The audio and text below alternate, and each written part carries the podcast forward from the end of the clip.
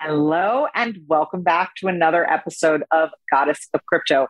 I am here with an old friend of mine. I mean, she's not old, but our friendship is very old at this point. We've known each other over 10 years. Erin Pimm and I met because she came with me on one of my tours to Egypt about 100 years ago, I think. And then we got reconnected during my experiences with coming into the crypto space. So Erin has very graciously and I admit somewhat reluctantly agreed to talk to me today and I'm so excited.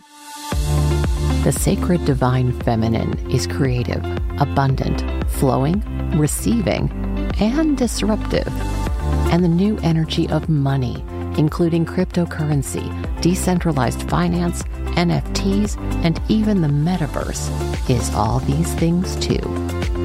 Welcome to the Goddess of Crypto, a weekly show where women who are already in this powerful space will cover these topics simply so you can relax into knowing that the future of finance is female.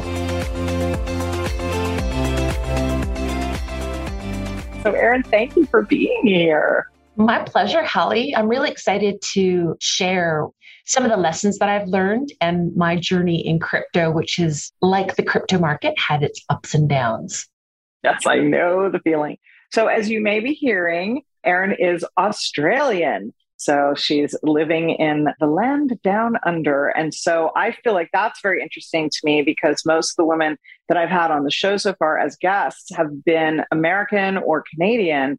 And I think I interviewed at least one person who was Australian, but like living in the United States. So I'm excited to have you on. Yay. And my crypto broker is in Australia, for example. So I'm interested to hear like what's going on over there. What does crypto look like? From an Australian's perspective?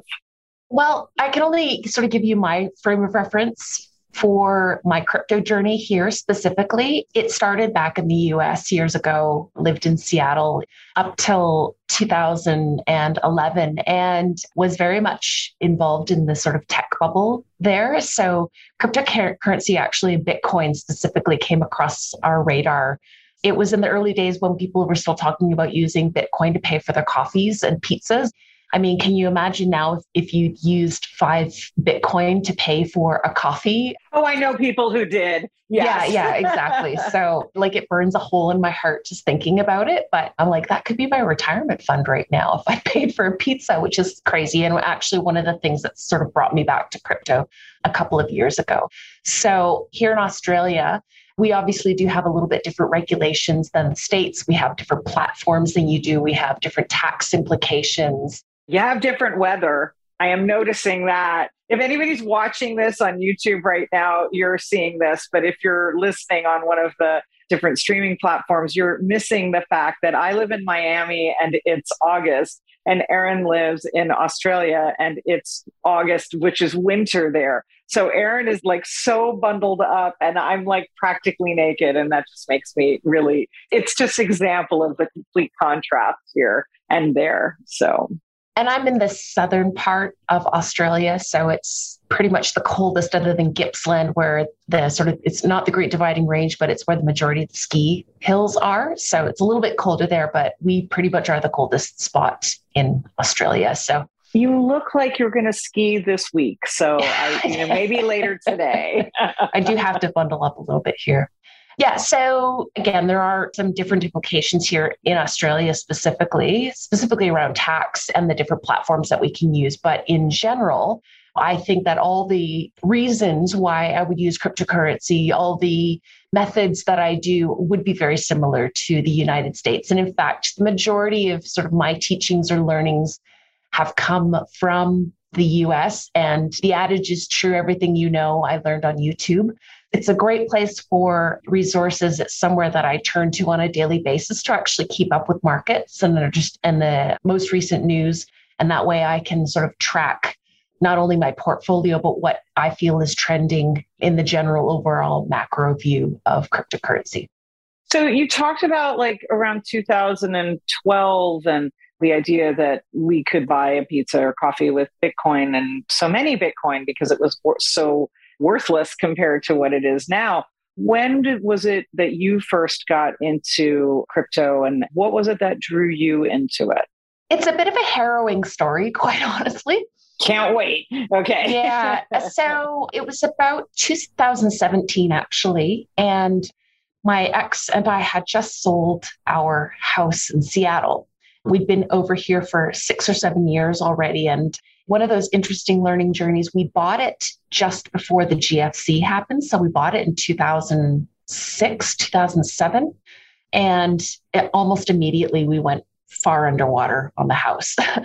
so when we decided to move to Australia, it was originally just going to be a couple of years and just sort of a experimental trip, which ended up being a permanent move. But we re- maintained our house in Seattle until we found that the market had bounced back and we were at another peak. And so we decided to sell our house then. So the challenge was bringing currency over to Australia. And obviously, there's some pretty big implications both in taxation and how you move money around. And one of the easiest ways to do that was through cryptocurrency. Now, that was sort of the forefront of how do we actually do this. We didn't end up doing it that way, but I ended up loaning my portion of the house to my ex who started up a mining farm here. So he actually started mining Litecoin and setting up a business here. So I loaned him the portion of the house proceeds to start up that business. And that's how we started onto our cryptocurrency vision. Now, that business, again, with the volatility and the crypto market, the ups and the downs, we know what happened right after the peak of 2017. And the business almost immediately failed because the cost of the electricity to mine when the price of, at the time, he was mining Litecoin. So there's obviously different miners and machines required for different types of mining, whether it's Litecoin, Ethereum, Bitcoin, et cetera, et cetera. So, and at the same time, the replacement value for those miners was dropping rapidly and becoming much more expensive. First of all, less profits in the mining because the value of Litecoin at that time and everything in the market dropped so rapidly. The cost of energy rose exponentially here in Australia. The ASIC miners just ended up becoming so incredibly expensive that it just it was untenable to do that business. So at that time, I was actually getting paid out in profits through Litecoin and then converting the Litecoin to Bitcoin and paying bills and doing a few other things like that. So that's where I sort of really dipped my toes into the cryptocurrency. I ended up sort of walking away from it completely for a couple of years because I had other priorities. But it's only been in the last couple of years where, well, the last two years really that I've heavily started investing again in DCAing into multiple different types of cryptocurrency. So when Erin says DCA, she's saying dollar cost average, which basically just means buying it regularly instead of buying at a particular point or a particular price point. And it's a way to really minimize your risks, certainly your emotional risks. Because if you just know, like, I'm buying Bitcoin every Friday, that really helps. It doesn't matter what the price is. So, for a lot of people, dollar cost averaging is also considered a good way of making sure that you are kind of protected against those highs and lows. So, thank you for sharing all of that.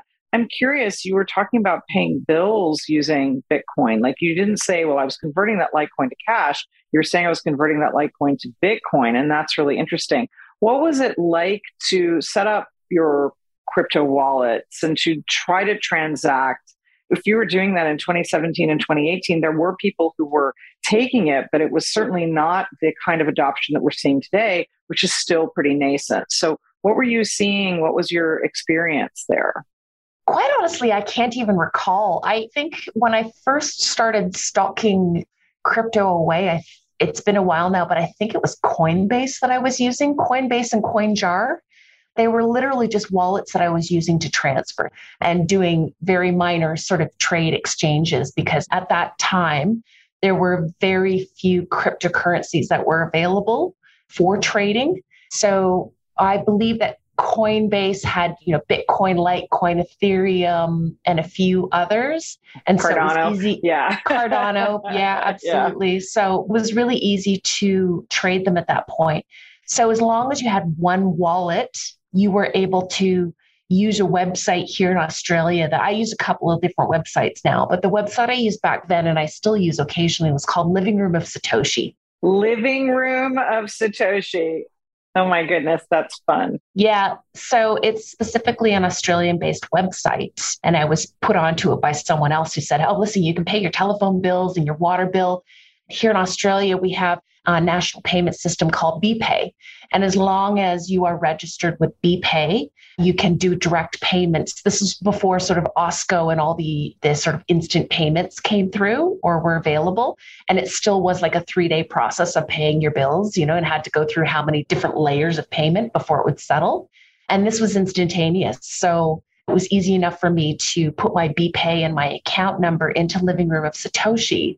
Then it would give you a wallet address to send it to. So I would send copy or use the QR code, copy that from my wallet, send the exact amount that it required because Living Room of Satoshi, the way they make their money is on arbitrage of currency exchange. So they would say, this exact dollar, here's your QR code, or here's your wallet address, send it. And as soon as that validated on the blockchain, you know, so with some blockchains takes longer than others, some are more expensive than others.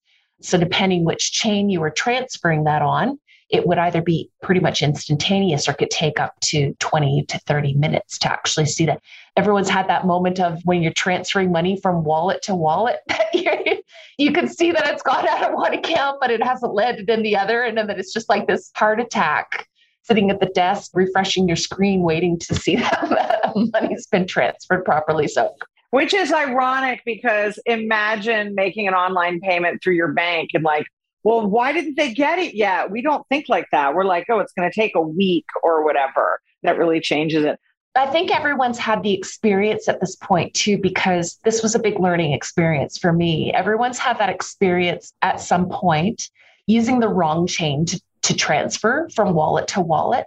And so I have a MetaMask wallet. And on my MetaMask wallet, I've got six different chains. I've got Polygon, Ethereum, Binance Chain, Aave, and I can't even remember what else I have in there. And then on top of that, I've got all the native wallets sitting. I've got a Polkadot wallet. I've had a Luna wallet. I have the Cardano wallet, all of those. And even today, and I consider myself fairly savvy, nerve wracking to move money back and forth from Coinbase to Binance or from FTX to Coinbase or whatever it happens to be, because unless it's Ethereum or Bitcoin, you don't know which chain it's necessarily transferring on. It's scary. So the whole idea of transferring a tiny amount or the most minimum amount possible on your first transfer to make sure that it does land up at the wallet, that you do have the correct addresses, and then transferring a larger amount that was a lesson that I had to learn. yeah. It's interesting because they're saying that like there will be a billion people who have adopted using crypto within the next 4 years based on the current rate of adoption. And while I find that that's probably accurate, the idea that you're going to be scared while you're doing it, I think is very concerning. And that's the kind of thing where really like everything is just speeding up so much with time these days. But I feel like there's needs to be like a much faster technology leap quantum leap in technology to enable people to do that from a place of safety and not fear.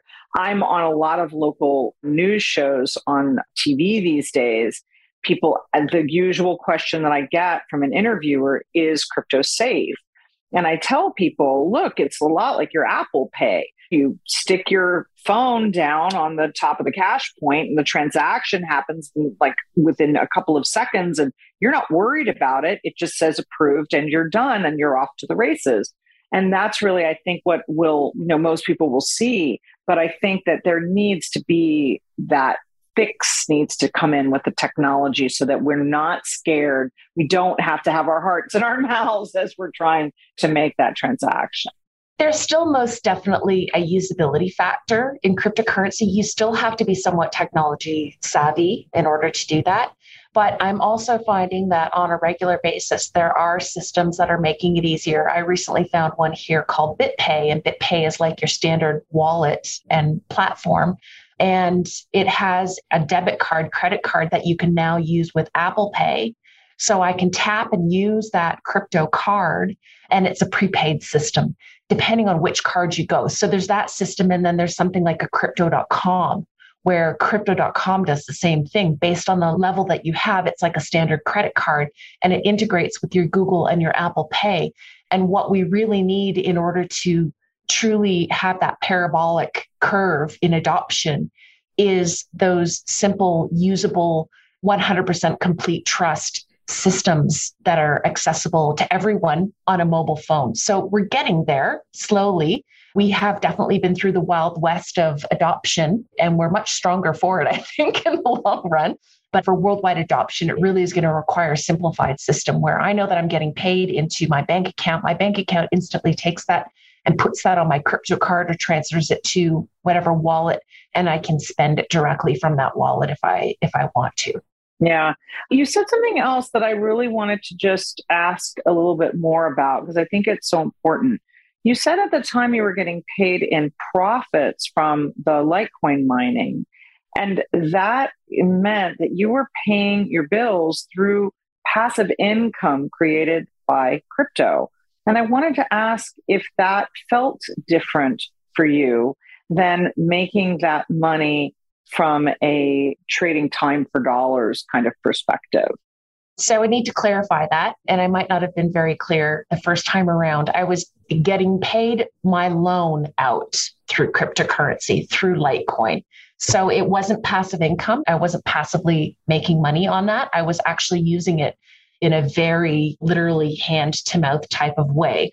I was getting paid back my loan in cryptocurrency. I was using that cryptocurrency to pay my bills instead of investing all of that into different types of coins or investment, that went into the business and the business was slowly paying me back on that loan. So at that point, I did actually require some of those funds because you needed to eat.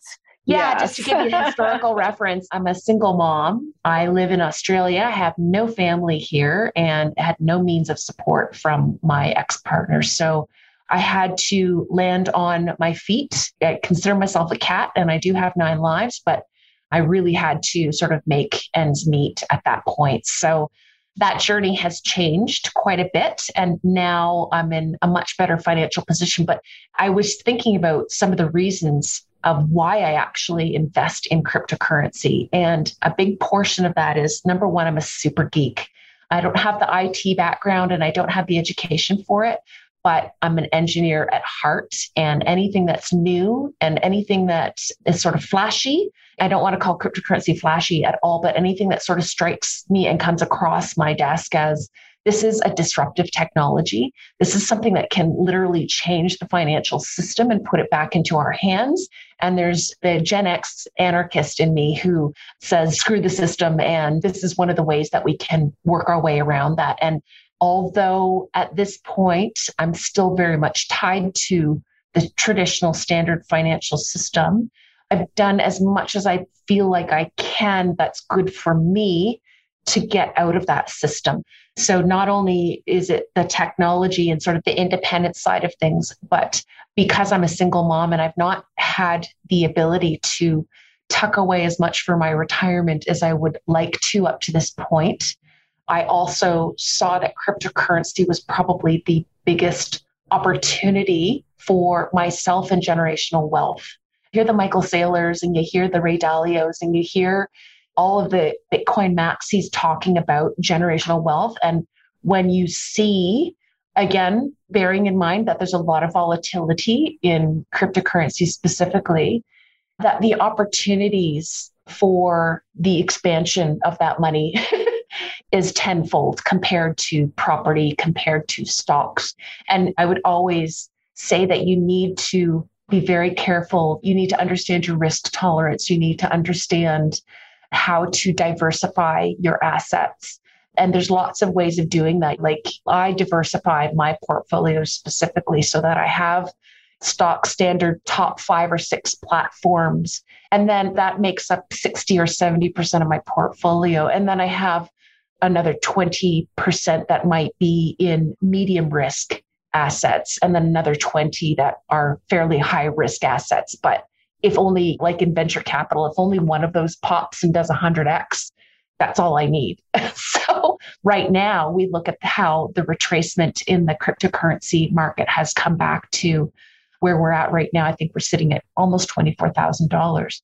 Again, when we saw those wicks go down in June to, or in July to seventeen, eighteen thousand dollars. It's generational opportunity to buy into cryptocurrency. At this point, we'll never see it lower than we will. Have we hit the bottom? I'm not sure.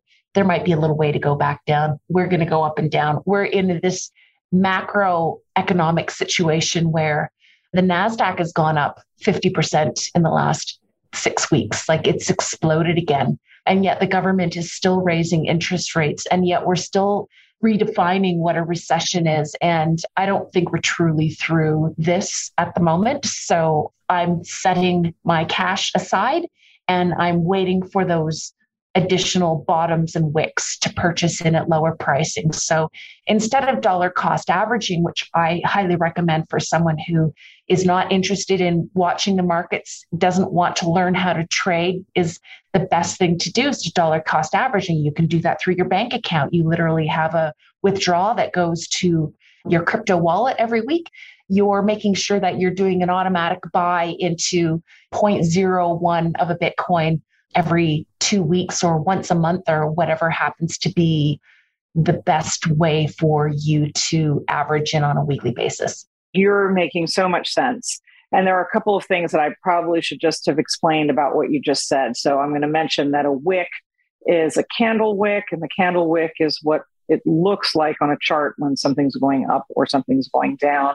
But Erin, I, I just really want to say that you know, listening to you, I mean, I have a lot of really sophisticated crypto people on this show and all of them women, and you really hold your own. I mean, I could totally see you getting a job in the crypto industry, which, among other things, is extremely remote as far as the work goes. So nobody's going to care where you are, Australia or Canada or Seattle or whatever, it wouldn't even matter.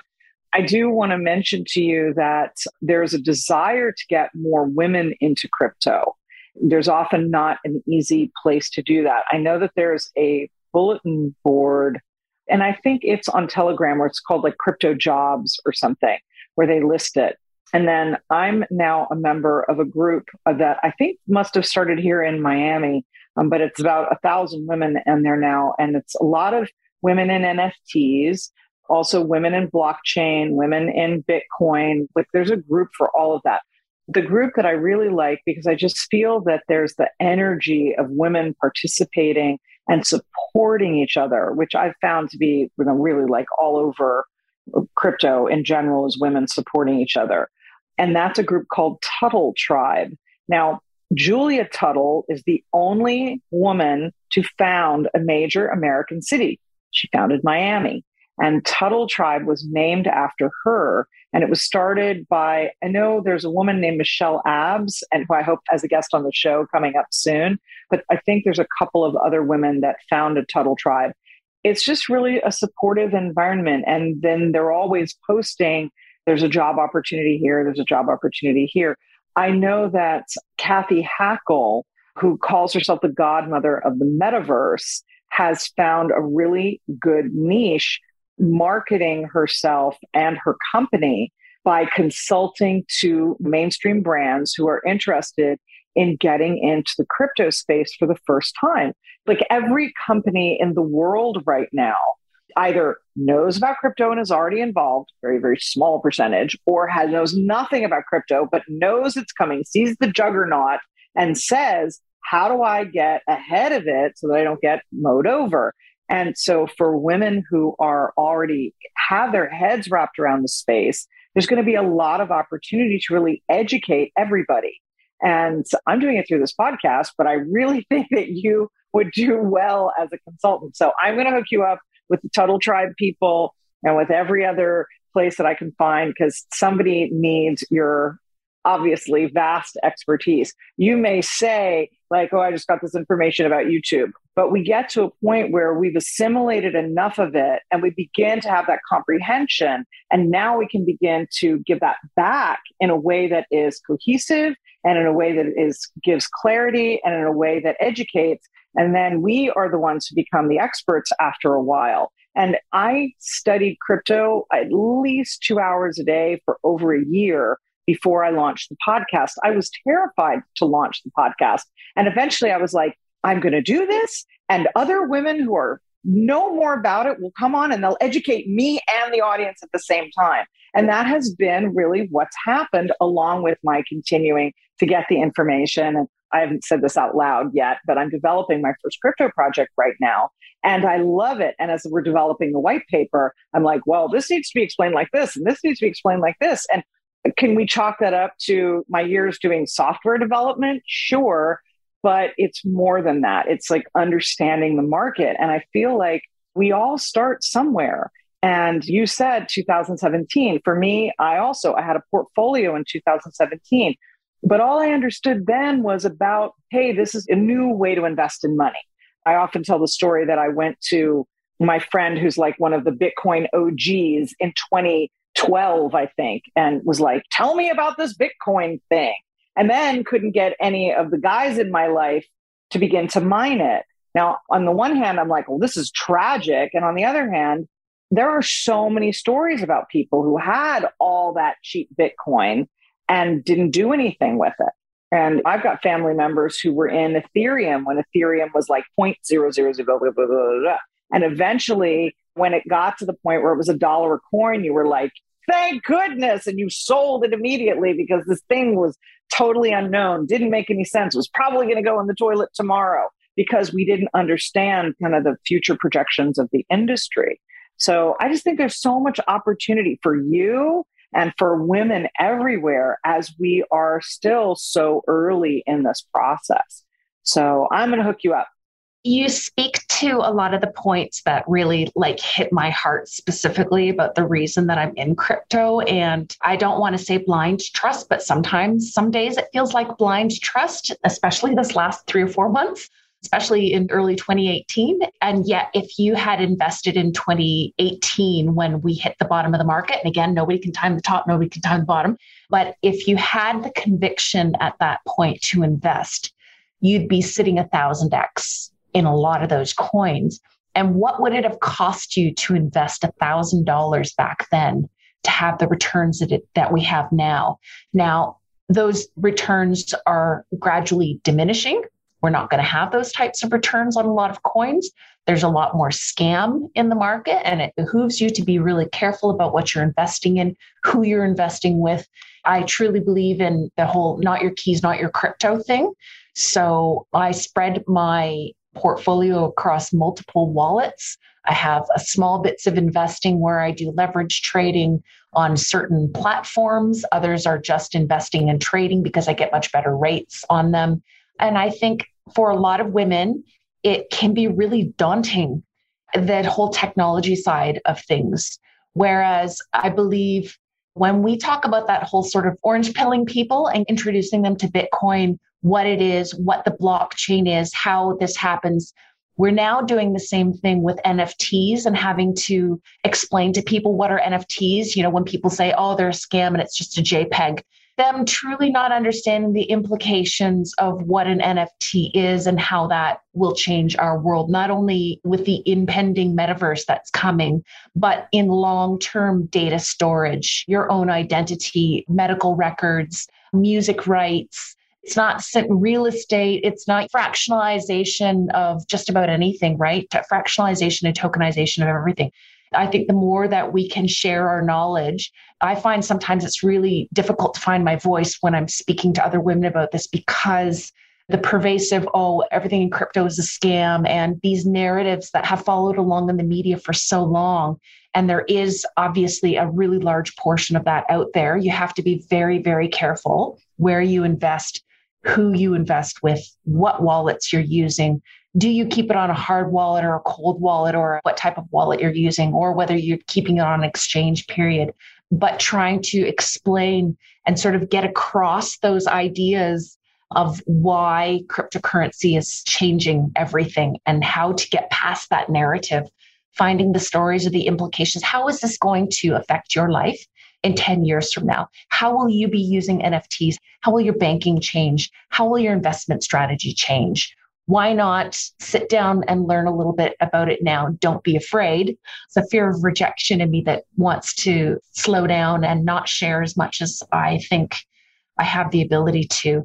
And I love the idea of the women supporting women. And I have a very strong group of women friends, but I don't know a lot of women who are involved. Actually, I think you're probably the first one that I've come across who's actually involved in cryptocurrency and who supports it. Everyone else I've come across says it's a scam and they're doing the same things the banks do. And I'm like, when you look at some of the stories and the things that have happened recently, like with the whole Terra collapse, Three Arrows Capital, and I don't want to put the scare stories out there. I don't want to scare people into not thinking that they should be investing, but cryptocurrency has come to the point where the larger financial institutions and people who know how to leverage it properly are literally using it the same as the financial system for instant wealth, for quick gains, for all those bits and pieces. And there's still so much manipulation in the market. You can see it when I look at the charts on a day when we have really low volume and then we just see this again massive wick down SHIB went up 32% in one day and they said it was probably because of a whale putting that much money in because they didn't have the volume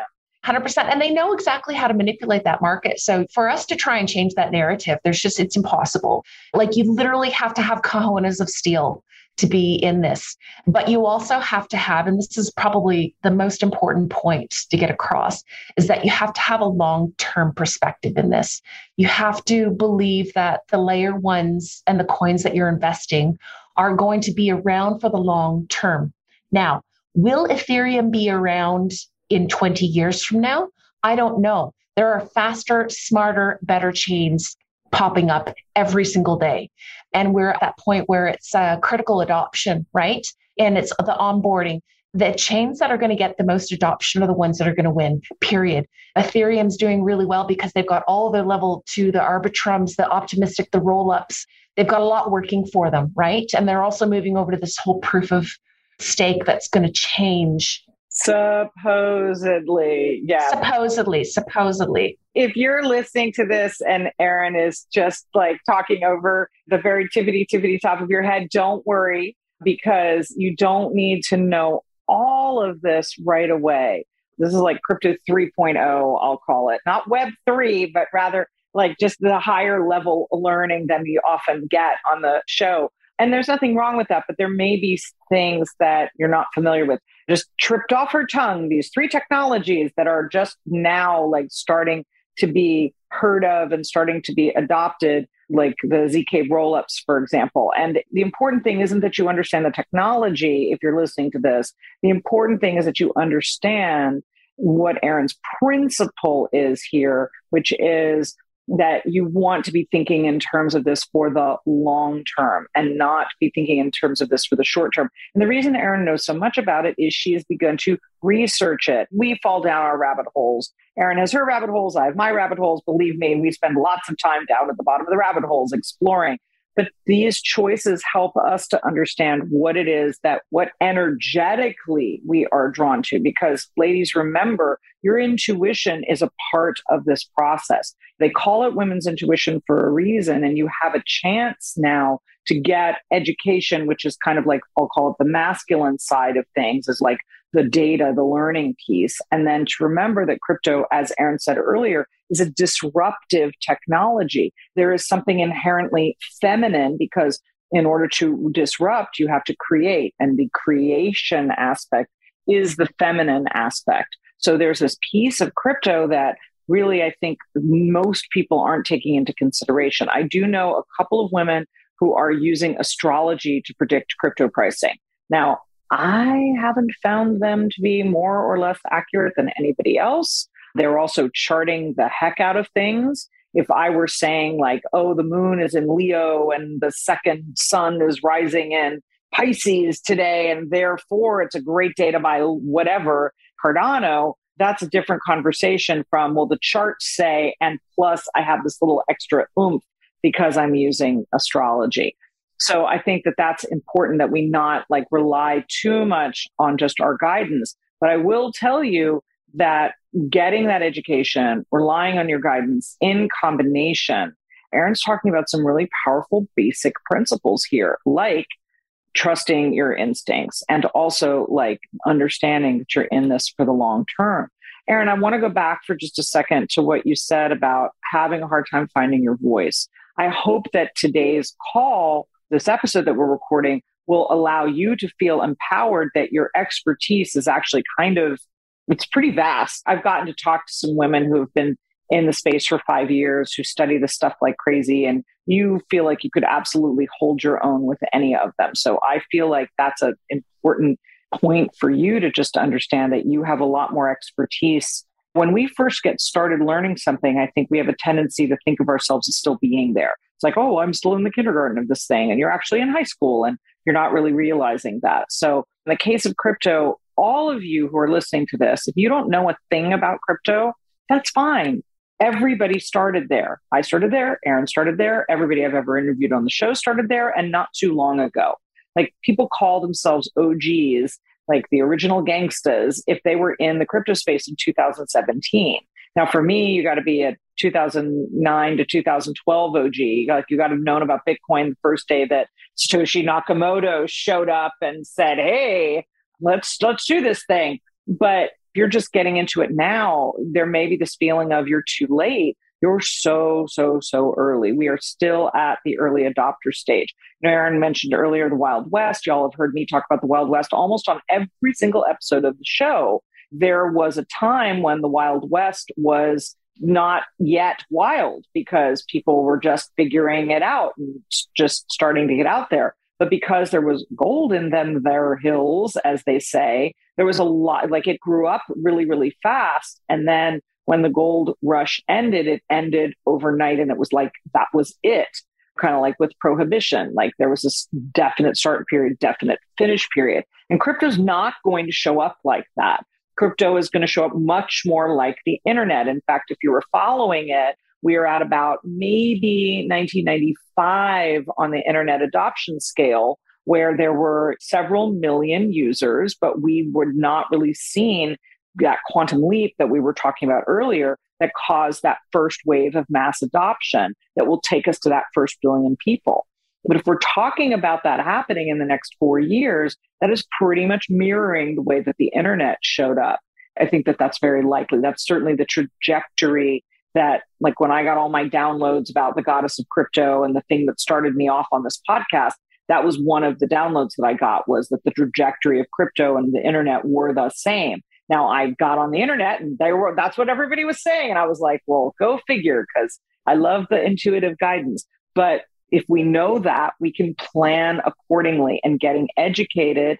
And as Erin is doing, setting money aside so that you can buy those dips. I'm with Erin exactly on what she said about I don't feel like the bottom of the market is in, and I'm setting money aside so that I'll have that money when the next big dip comes in because I think we will have a big rally after that. And then Erin also said that we're going to start seeing diminishing returns because it's not the huge volatility swings means money can be made so quickly and lost so quickly. But as it stabilizes, it still will be a very big growth market going forward. And most people are saying, certainly when it comes to Bitcoin, most people who know what they're talking about are saying Bitcoin will hit somewhere between a half a million dollars and a million dollars a coin. So our 25,000, or as Erin was saying, like at the bottom of the 17 or 18,000, and maybe it'll go lower than that before it goes up. But it's a short term thing. In the long term, over like the next 10 years, I think we're going to see some really important shifts.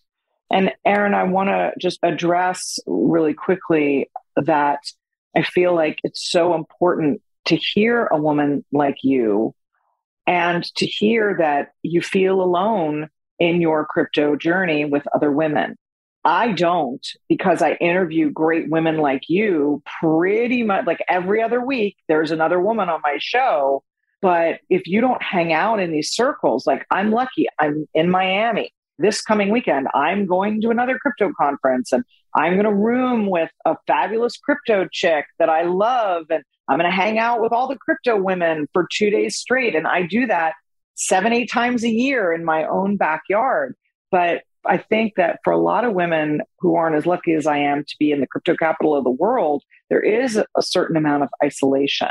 So that's where these Telegram groups, Discord groups, Twitter channels, and between Clubhouse, Telegram, and Twitter these days, and LinkedIn to a lesser extent, there are a lot of crypto like live conversations where you can participate. And I think that that helps us to feel less alone. And I think that having shows like this can make you feel less alone because there's other women talking about this all the time. And then there's who you choose to hang out with. I'm not saying get new friends, but but perhaps there will be other women that also feel alone and maybe would be willing to sit down with you or talk to you or whatever because i feel like more and more women are getting this call maybe they don't understand it maybe they don't feel it as strongly as you do you said you've been going on blind trust for a while and i also have to acknowledge you for doing that that's so powerful because i think a lot of people are afraid to do that and you haven't been you've been really been willing to do that. So I just think that's an amazing thing. Are some women in Australia, obviously, it's a big country. But to go right back to the very beginning of the story, I'm actually in the middle of the country. So it's really difficult for me to connect other than online. There are some meetup groups, and there are, is a bit of sort of crypto happenings and meetup groups in Melbourne specifically. So that's about a three hour drive for me. So that's a bit of a challenge. And I also want to say that there's also a real concern that you can really get yourself into an echo chamber. And I find that with people who are so passionate about what it is that they're doing, and for me specifically right now, it's cryptocurrency. As much as it is wonderful to have that backup, that reassurance, and have those conversations around things that we're all passionate about, that you can sort of have this echo chamber of news and conversation. And I feel that's also quite dan- I, I feel that's also quite dangerous. We've seen how that's affected politics around the world in the last couple of years. So I am very cautious about this, but it's also because I spend a lot of time, like you say, two hours a day. I'm probably easily into that every day, whether it's following my favorite chartists, whether it's reading and keeping up with the news cycle and what's happening, just because it's such a passion of mine, quite honestly. I'm hook, line, and sinker into it at the moment. So I love this. I love this. All right. I have one more question for you. And that is what is one more thing that you want our women listeners to know? I think it's not a piece of knowledge, it's a piece of advice. And I'm going to sort of regurgitate this back to you, but it's I have had a really hard time following my gut instinct. And especially over this last four months, I heavily invested about a year ago, which is when we started to see the market dip heavily and then a bull in November, December, and then drop radically again this year. And to stick with it because you believe in the principle of what cryptocurrency is and how it can change the world, this is the primary reason that I'm involved. It's a way of me having my independence financially. It's a way of me asserting myself and having control. And it's also me having trust in what I think is the best thing in what I can do for myself, my daughter, and the world moving forward in general. Oh, that's so beautiful and so important. Thank you so much. I love it. This has been another episode of Goddess of Crypto with my guest today, Erin Pimm. I am so excited that I get your comments. I'm sure you're going to have things to say about this episode. Please like it and please share it with all the women that you know your moms and your daughters and your besties and your wives and your partners and everybody, all the women that you know. I want all of the women of the world to know about this future wave and energy of money. Until next time. Every week, transformational wealth coach Halle Eavelyn leads a conversation that helps to ensure that women everywhere can learn to surf the coming tsunami of the new energy of money. You can find her at goddessofcrypto.me. That's goddessofcrypto.me. Be sure to subscribe to Goddess of Crypto on your favorite platform or watch the show on YouTube. And remember, wealth isn't just your privilege, it's your right.